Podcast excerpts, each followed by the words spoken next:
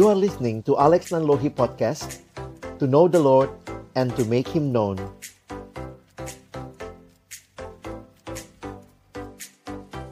Shalom, selamat siang Bapak Ibu yang dikasihi Tuhan. Saya bersyukur buat kesempatan boleh melayani siang hari ini.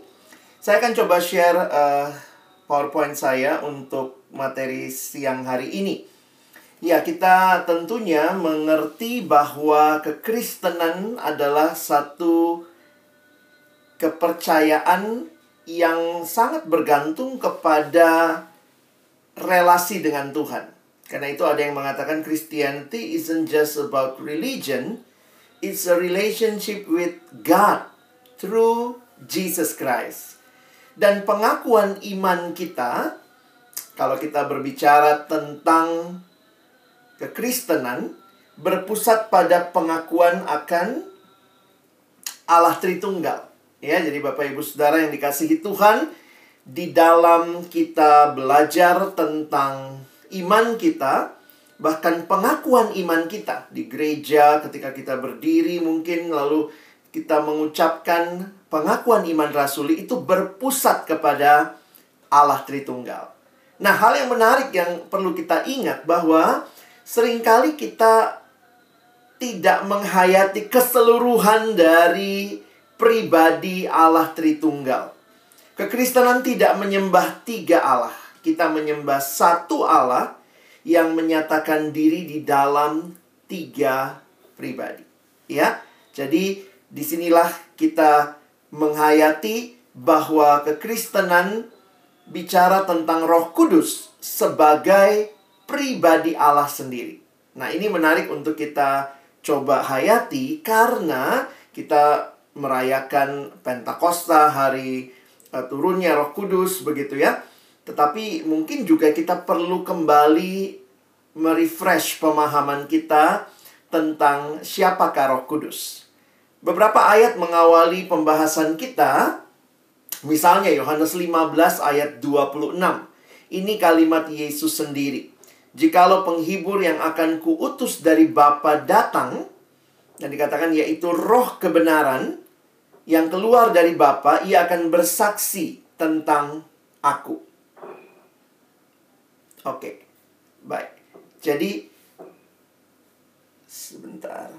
Apakah slide saya masih terlihat? Masih ya? Oh sorry, saya jadi bingung. Saya kontrolnya dari mana nih soalnya. Sebentar.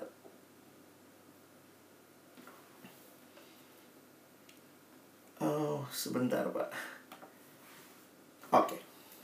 Nah, di dalam Yohanes 16 kita bisa melihat namun benar yang kukatakan ini kepadamu. Ini kalimat Yesus sekali lagi adalah lebih berguna bagi kamu jika aku pergi, sebab jika aku tidak pergi, penghibur itu tidak akan datang kepadamu. Tetapi jikalau aku pergi, aku akan mengutus dia kepadamu. Dan perhatikan, ini tugasnya ya. Dan kalau ia datang, ia akan menginsafkan dunia akan dosa, akan kebenaran, dan penghakiman. Jadi ini menarik untuk kita perhatikan bahwa Tuhan Yesus sendiri menyatakan bahwa Roh Kudus menjadi bagian yang akan melanjutkan pekerjaan Kristus ketika dia kembali kepada Bapa. Jadi, apa yang sebenarnya orang Kristen pahami tentang Roh Kudus? Saya pikir ini perlu kita ingat kembali. Yang pertama adalah Roh Kudus adalah pribadi. Maksudnya pribadi bukan sekadar benda atau cuma kekuatan. Roh Kudus bukan sekadar energi atau power, but Roh Kudus is a person. Sebagai contoh di dalam Yohanes 16 kalau nanti kita baca, kata ganti yang digunakan untuk Roh Kudus bukan kata ganti benda, tetapi kata ganti orang. Itu menunjukkan ya Roh Kudus adalah pribadi. Dan dalam banyak bagian Alkitab ketika Roh Kudus disebut, hal itu selalu menunjuk kepada pekerjaan seorang oknum atau pribadi. Jadi bukan hanya sekadar kuasa.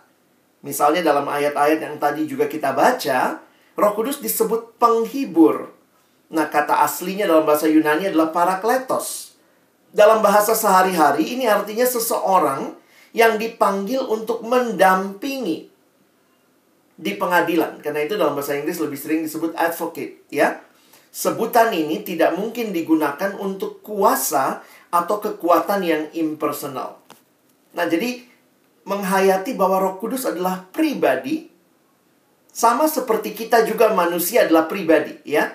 Pribadi itu punya tiga hal, punya rasio, punya emosi, dan punya kehendak. Tetapi bedanya apa? Saudara dan saya adalah pribadi manusia, sementara Roh Kudus adalah pribadi Allah. Dia bukan hanya seorang pribadi, tapi ia adalah pribadi yang ilahi. Tahu dari mana? Oh, dari firman Tuhan kita bisa melihat misalnya sifat-sifat Allah ada pada Roh Kudus. Nanti Bapak Ibu bisa lihat, saya bisa berikan slide-nya. Tapi ini pengantar untuk membuat kita memahami terlebih dahulu. Jangan-jangan kita pikir Roh Kudus itu cuman uh, kekuatan power ya, tetapi dia adalah pribadi Allah. Karena itu sifat-sifat Allah ada pada Roh Kudus. Kekal, maha kuasa, maha hadir, maha tahu dan dia juga pencipta alam semesta. Nah, apa yang menarik bagi kita orang percaya bahwa ketika kita percaya kepada Kristus, kepada Yesus sebagai Tuhan dan juru selamat, Roh Kudus juga diberikan di dalam diri kita. Sebenarnya terima Yesus dan terima Roh Kudus itu saudara satu paket ya. Karena nggak mungkin Allah Tritunggal kita terima Yesus, Roh Kudus ketinggalan di luar begitu.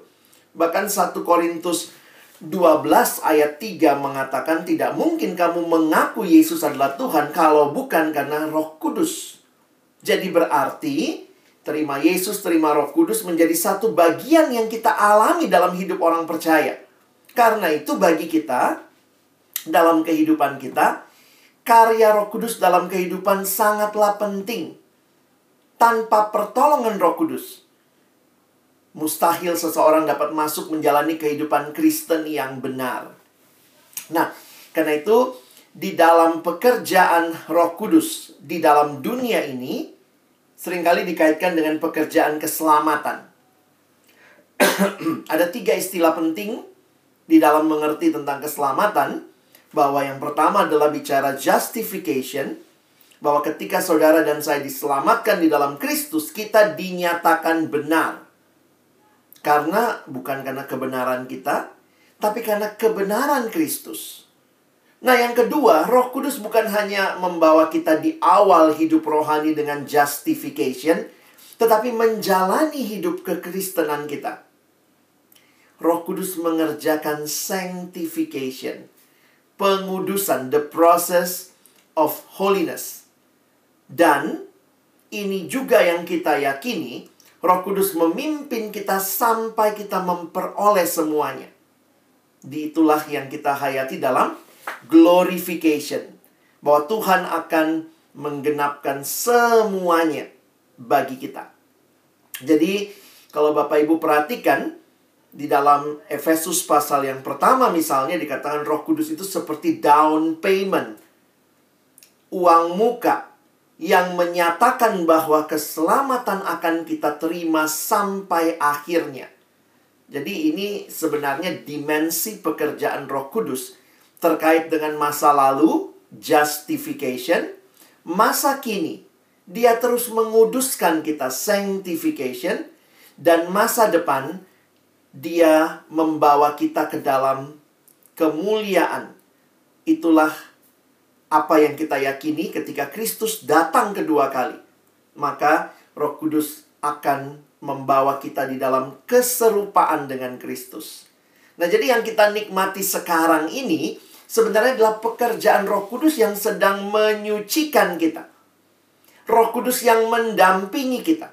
Roh Kudus yang menginsafkan kita akan dosa. Nah, dan itulah yang saya pikir hal yang menarik sekali. Saudara dan saya ada di dalam dunia yang penuh dengan perubahan. Tetapi kita diberikan Roh Kudus, yaitu pribadi Allah sendiri yang menyertai kita, yang tinggal di dalam hati kita dan terus menguduskan kita. dalam sebuah buku yang ditulis oleh Billy Graham tentang Roh Kudus, ada yang bertanya begini, kenapa namanya Roh Kudus? Apakah dia lebih kudus dari Allah Bapa? Atau dia lebih kudus dari Yesus? Tidak. Dia disebut Roh Kudus karena tugasnya adalah memimpin hidup saudara dan saya makin hari makin kudus. Ya, kalau yang ada dalam diri kita adalah Roh Kudus, tentunya kita makin hari makin kudus. Kalau yang adalah Roh Kudus, makin hari makin kudus, begitu ya. Nah, makanya pastikan Saudara, apakah engkau mengalami karya Roh Kudus yang membawa saudara dan saya hidup makin hari makin kudus, makin hari makin teguh, bahkan di tengah-tengah dunia mengalami berbagai pergumulan.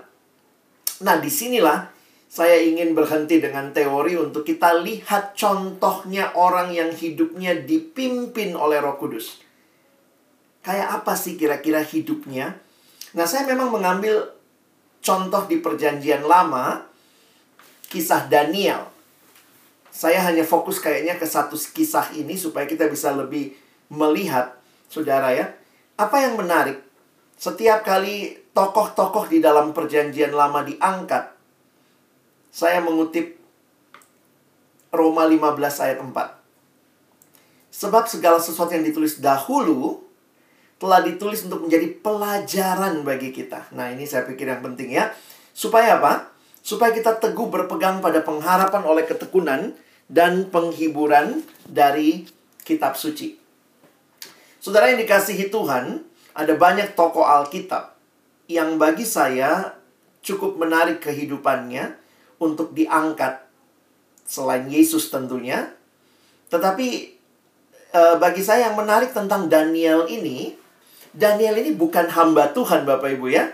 Daniel itu PNB, pegawai negeri Babel. Jadi kadang-kadang kalau kita ngomong Yesus, wah saudara mungkin langsung bilang, aduh Pak, Yesus sempurna banget.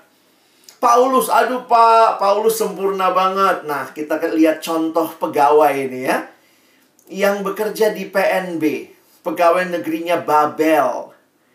Ada kalimat yang menarik waktu saya coba mempersiapkan ini, melihat tentang bagaimana orang-orang pada masa itu menanggapi Daniel.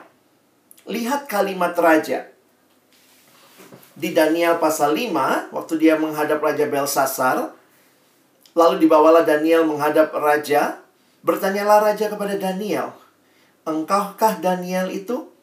Salah seorang buangan yang telah diangkut oleh raja, ayahku, ayahnya Nebukadnezar ya, ini nama zamannya Belsasar, dari tanah Yehuda. Perhatikan ayat 14. Telah ku dengar tentang engkau, bahwa engkau penuh dengan roh para dewa. Dan bahwa padamu terdapat kecerahan, akal budi, dan hikmat yang luar biasa.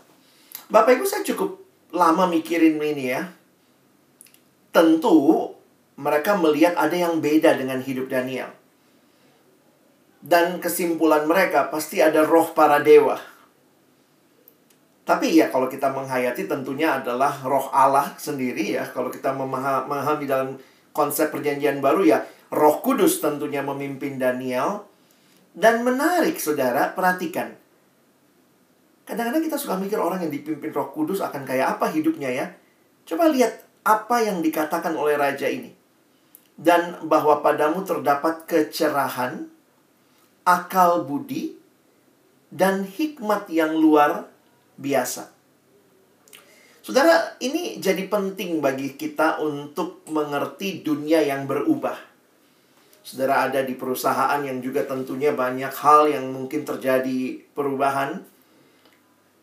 Perusahaan yang akan menuntut saudara terus mungkin harus bisa menjadi uh, pembelajar seumur hidup, seorang yang bisa inovatif karena banyak sekali perubahan yang terjadi, seorang yang bisa adaptif, agile, ya harus bisa uh, agility jadi bagian yang penting. Nah, bagi saya menarik sekali kalau lihat dari konteks ini, saya harus bisa menyimpulkan, seharusnya orang Kristen itu kita udah punya modal buat itu. Because of the Spirit of God, yang hidup di dalam kita, yang tinggal diam menyertai kita, itulah Spirit of God yang menolong kita. Bayangkan, Kalau engkau dan saya dipenuhi roh kudus, kira-kira seperti ini nggak ya? Rekomendasi atasan kita. Wow, ini anak cerah gitu ya. Maksudnya kecerahan di sini lebih berkaitan dengan uh, uh, ide-ide yang baru begitu ya. Akal budi, hikmat yang luar biasa. Saudara dalam hidup tuh nggak cuma butuh pengetahuan. Ini bedanya pengetahuan sama hikmat. Pengetahuan berkaitan dengan textbook hikmat berkaitan dengan daily life. Jadi hikmat itu bukan sesuatu yang yang konseptual. Tetapi hikmat itu adalah ketika saudara punya konsep, saudara lihat situasi, saudara bisa mengambil keputusan yang tepat, itu hikmat. Nah, menarik sekali kalau kita melihat seperti ini, ini kemudian jadi refleksi saya ya. Apakah kita yang mengaku orang Kristen dipenuhi roh kudus, roh Allah diam dalam kita, tapi kerjanya nggak bersemangat, orang lihat kita juga loyo, lihat kita apa bedanya sama yang sana, lihat kita juga kayaknya bikin susah gitu ya. Nah ini ini perlu kita jadikan sebuah perenungan. Ini rekomendasi yang diberikan dari raja yang hanya mendengar. Dia belum pernah kerja sama Daniel. Dia dengar dari orang-orang yang nanti kalau teman-teman lihat di ayat 11-nya, dia tanya, ya ada ada orang yang mengajukan, cari aja nih ada orang namanya Daniel dan rekomendasinya sama. Penuh dengan roh para dewa. Bagi saya menarik untuk kita merenungkan sedikit tentang Daniel ya. Ayo kita uh, saya ajak kita lihat siapa Daniel dan bagaimana Allah hadir dalam hidupnya. Saudara Daniel 1 ayat 3 sampai 8 kita bisa coba perhatikan ayat-ayat ini sebagai landasan kita melihat beberapa hal dalam hidup Daniel. Jadi Daniel ini termasuk orang buangan. Israel waktu itu dikalahkan oleh Babel dan Babel ini punya kebiasaan kalau kalahkan dia bawa tuh orang-orang dari Yerusalem dibawa ke Babel. Makanya mereka disebut orang buangan. Nah, perhatikan ayat 3. Lalu raja bertitah kepada Aspenas, kepala istananya untuk membawa beberapa orang Israel yang berasal dari keturunan raja dan dari kaum bangsawan yakni orang-orang muda yang tidak ada sesuatu celah, yang berperawakan baik, yang memahami berbagai-bagai hikmat, berpengetahuan banyak, dan yang mempunyai pengertian tentang ilmu. Yakni orang-orang yang cakap untuk bekerja dalam istana raja, supaya mereka diajarkan tulisan dan bahasa orang Kasdim. Ayat 5. Dan raja menetapkan bagi mereka pelabur setiap hari dari santapan raja, dan dari anggur yang biasa diminum raja. Mereka harus dididik selama tiga tahun, dan sesudah itu mereka harus bekerja pada raja. Di antara mereka itu ada beberapa orang Yehuda, yakni Daniel, Hananya, Misael, dan Azaria. Pemimpin pegawai istana itu memberi nama lain kepada mereka. Daniel dinamainya Belzazar, Hananya dinamainya Sadrach, Misael dinamainya Mesah, dan Asaria dinamainya Abednego. Daniel berketetapan untuk tidak menajiskan dirinya dengan santapan raja dan dengan anggur yang biasa diminum raja. Dimintanyalah kepada pemimpin pegawai istana itu supaya ia tidak usah menajiskan dirinya. Saudara, sekali lagi ini adalah sebuah konteks ketika Israel ditaklukkan oleh Babel dan mereka harus dibawa ke pembuangan di Babel. Saudara coba lihat peta sebentar. Dari Yerusalem di sisi kiri menuju ke Babylon mungkin di layar kita ya ampun Pak cuman berapa inci 5 inci atau 5 senti tetapi itu jaraknya kurang lebih 1000 mil. Jadi Daniel yang masih muda waktu itu dibawa. Kenapa mereka dibuang? Salah satu hal yang menarik, karena Israel itu bandel, saudara ya. Daniel dan kawan-kawannya dibesarkan di tengah kondisi Israel yang berdosa, yang hancur secara moralitas karena dipimpin oleh pemimpin-pemimpin yang bobrok. Karena rajanya tambah hari tambah jahat, tambah jahat, tambah jahat. Akhirnya Tuhan bilang, oke, okay, sekarang dibuanglah mereka ke Babel. Tidak ada lagi raja. Tapi bagi saya menarik, saudara ya masih tetap ada orang-orang kayak Daniel. Padahal raja-rajanya bobrok ya. Kadang-kadang kita kalau lihat pemimpin bobrok, kita mau ikutan bobrok ya. Bilangnya, ah dia aja gitu. Ah bos aja kayak gitu. Apalagi gua gitu ya. Tapi Daniel dan kawan-kawannya meskipun dibesarkan dalam kondisi yang tidak baik sampai akhirnya mereka dibuang, tapi ini bagi saya menarik. Tidak ada dalih iman runtuh hanya karena lingkungan bobrok. Habis semua porno sih pak, ya udah saya ikutan porno. Oh saudara berarti saudara nggak punya keteguhan hati. Nanti kalau semua bunuh diri ya saudara ikut juga. Kenapa? Karena semuanya. Seringkali kita jadi orang yang tergantung apa kata orang banyak. No, bukan begitu Daniel. Raja Nebukadnezar ini, dia punya strategi. Ya, dia pilih pemuda-pemuda excellent, brilliant dari seluruh wilayah kekuasaan untuk dibina dan dipersiapkan bekerja di istana Raja Babel. Karena itu lihat tadi ya, dia ternyata nggak sekedar bawa orang buangan, tapi beberapa orang buangan itu dipilih. Nah, Daniel tuh termasuk yang dipilih dengan kuali kualifikasinya lumayan tadi ya keturunan bangsawan. Jadi uh, saya coba bikin begini kali ya. Daniel itu uh, direkrut masuk ITB, saudara. Institut Teknologi Babel. Nanti saudara lihat ya. Menerima mahasiswa baru kriterianya berdarah biru, kaum bangsawan, usia minimal kira-kira kan dia masih muda ya, kira-kira 15 tahun. Tidak bercela, itu kalimat Alkitab tadi, ya mungkin yang tak bercela nggak cacat fisik mental ya. Sehat walafiat, IQ kita tambahin aja ya, karena orang-orang pinter, saudara. Penampilan menarik diutamakan pria, begitu ya. Maaf yang perempuan, memiliki jasa SMA, NEM rata-rata sembilan setengah. Wah hebatnya saudara, empat anak ini lulus. Daniel, Hananya, Misael, Asaria. Nah tentunya mereka sangat terpelajar. Jadi memang bibitnya bagus juga saudara ya. Tetapi perhatikan, ketika mereka ada di negeri asing itu, mereka dididik. Tantangannya apa? Didik dalam bahasa, tulisan orang Kasdim, termasuk juga makanan, saudara ya. Makanan pada waktu itu wujud loyalitas. Makanya kalau makan dari makanan raja berarti ya loyal sama raja itu. Dan lifestyle-nya. Nah tentu bayangkan ya orang muda, saya bisa bayangkan tuh orang muda masih penuh gejolak muda. Jangan pikir saudara Daniel bukan orang muda yang yang punya uh, ini hasrat anak muda juga ya. Kadang-kadang kita kalau lihat toko Alkitab kita pikirnya semuanya nggak punya hasrat untuk melakukan hal-hal yang lain.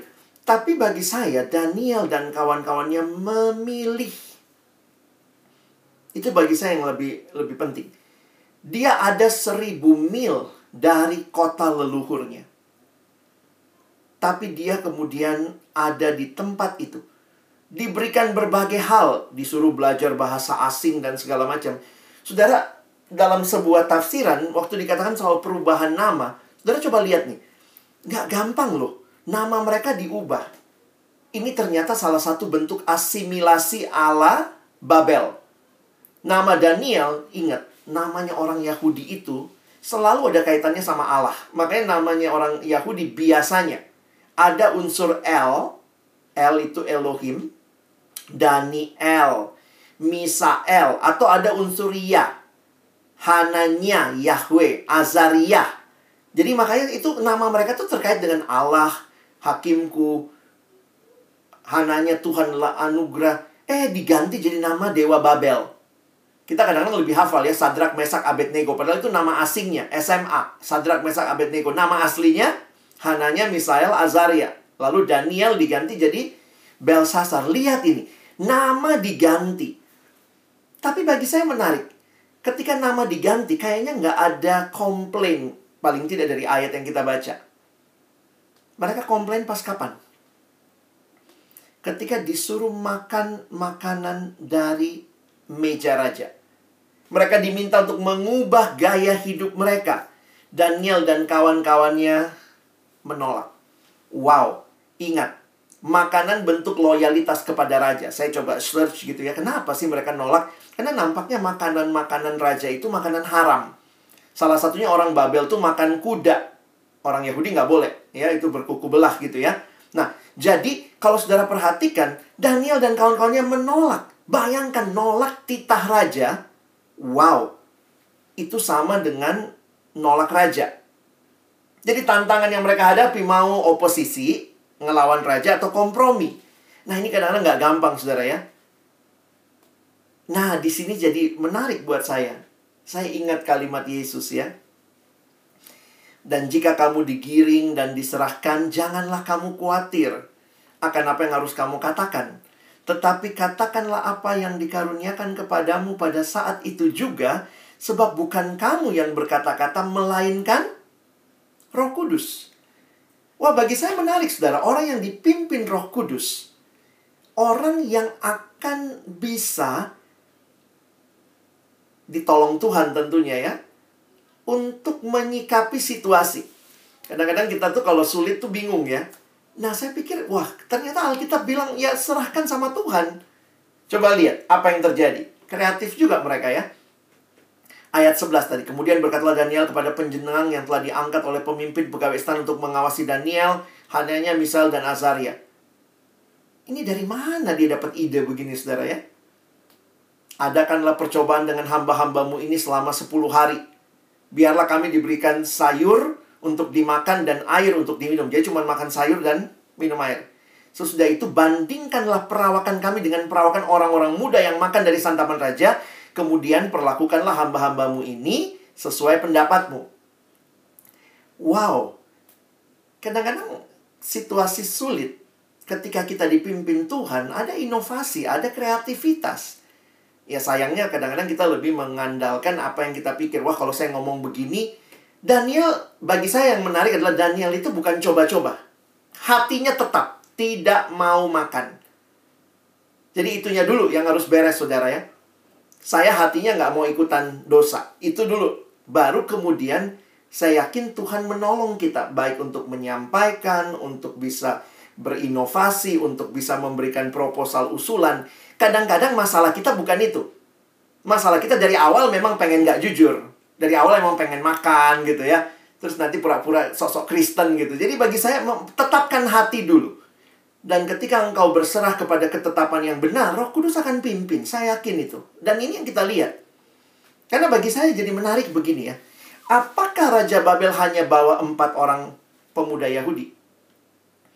Saya yakin enggak sih. Tapi kenapa empat ini yang dicatat? Nah itu jadi menarik saudara. Jangan-jangan hanya empat ini yang pegang firman Tuhan bahkan di tanah asing. Mungkin yang lain sudah mulai kompromi. Nah, jadi saudara yang dikasihi Tuhan, integritas itu apa? Integritas itu doing the right things when no one is watching. But ini ini definisi dunia tentang integritas ya. Integrity is doing the right thing when no one is watching, but Daniel tahu dia sedang ada Allah yang watch his life. Dan karena ada Allah yang mengetahui jadi Daniel tuh nggak pelintat pelintut ya. Dari hatinya pokoknya ini ada Tuhan. Nah kenapa bagi saya ini menarik saudara? Zaman itu konsep Allah itu teritorial saudara. Maksudnya apa? Allahnya Israel ya cuma berkuasa di Israel. Allahnya Babel berkuasa di Babel. Makanya kalau pindah tempat pindah Allah. Kalau Allahnya di tempat itu ya kalau Allah yang sini dibawa ke sana tuh roaming saudara ya Nah, yang menarik adalah Daniel dan kawan-kawannya tidak punya konsep itu tentang Allah.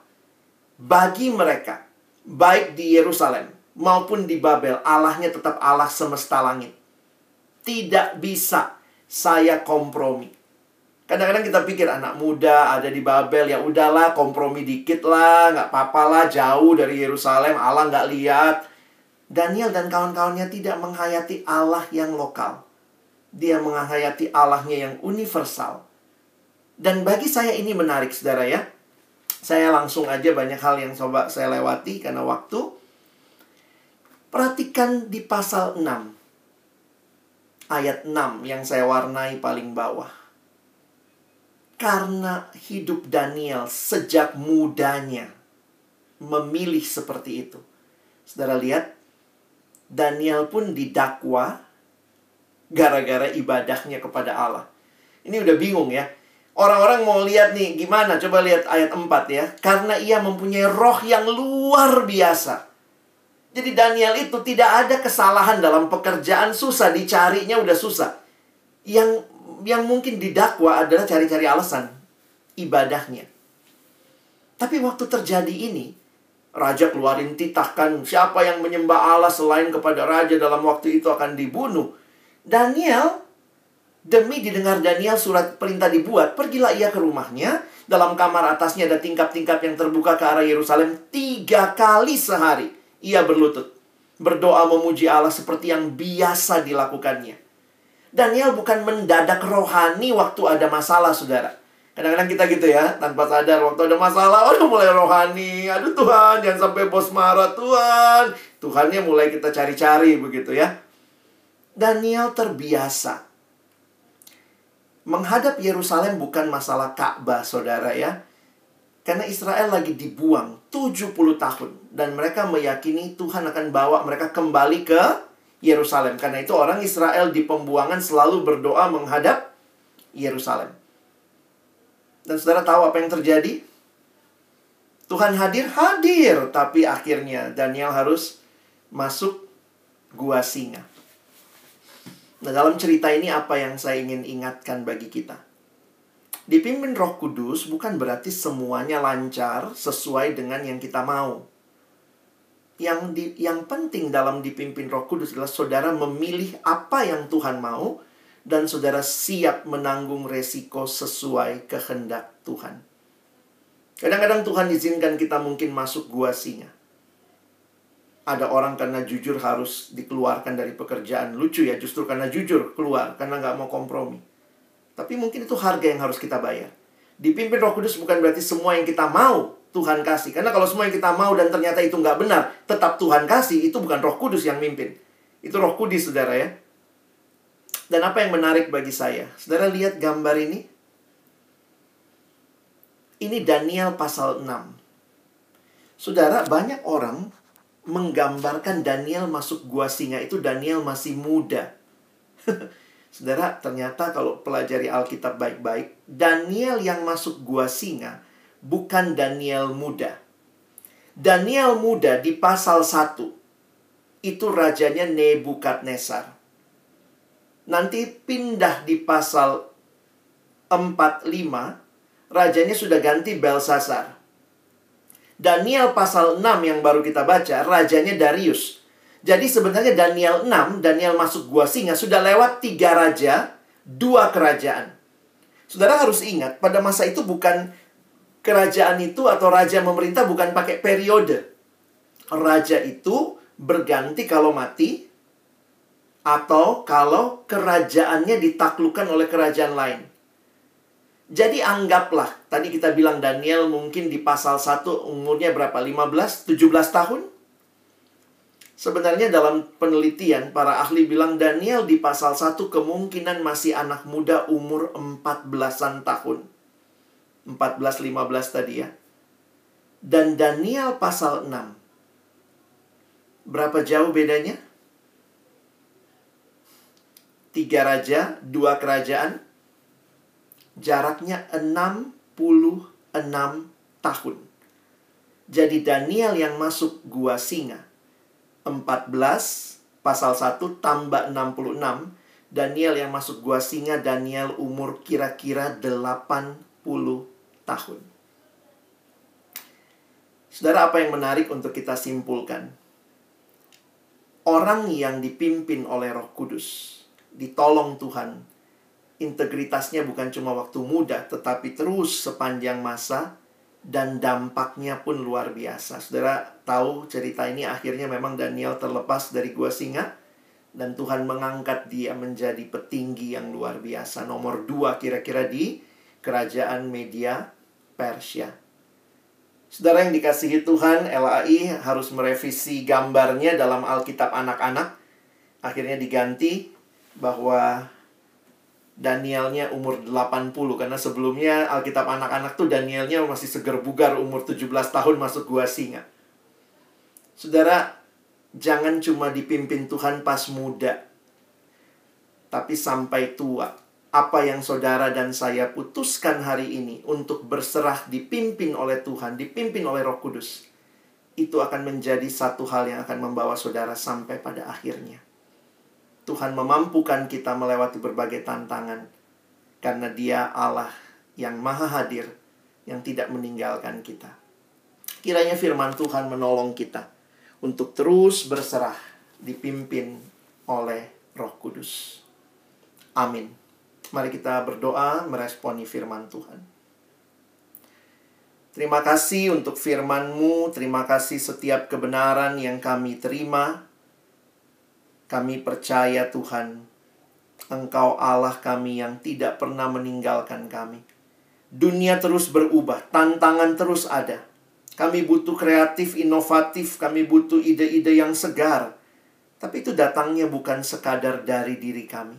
Tetapi ketika kami berserah kepada Tuhan, belajar untuk memilih apa yang benar, maka Tuhan engkau menolong kami untuk bisa melihat peluang, bisa memilih yang tepat, tidak kompromi. Dan pada akhirnya, dampaknya pun luas. Orang boleh melihat pekerjaan yang baik, dan Tuhan dimuliakan. Itulah yang kami pelajari dari hidup hambamu Daniel dan Tuhan tolong kami sebagai Daniel-Daniel masa kini untuk bisa bukan hanya jadi pendengar firmanmu, tapi jadi pelaku-pelaku firmanmu. Ini doa kami, ucapan syukur kami, dalam nama Yesus kami berdoa. Amin.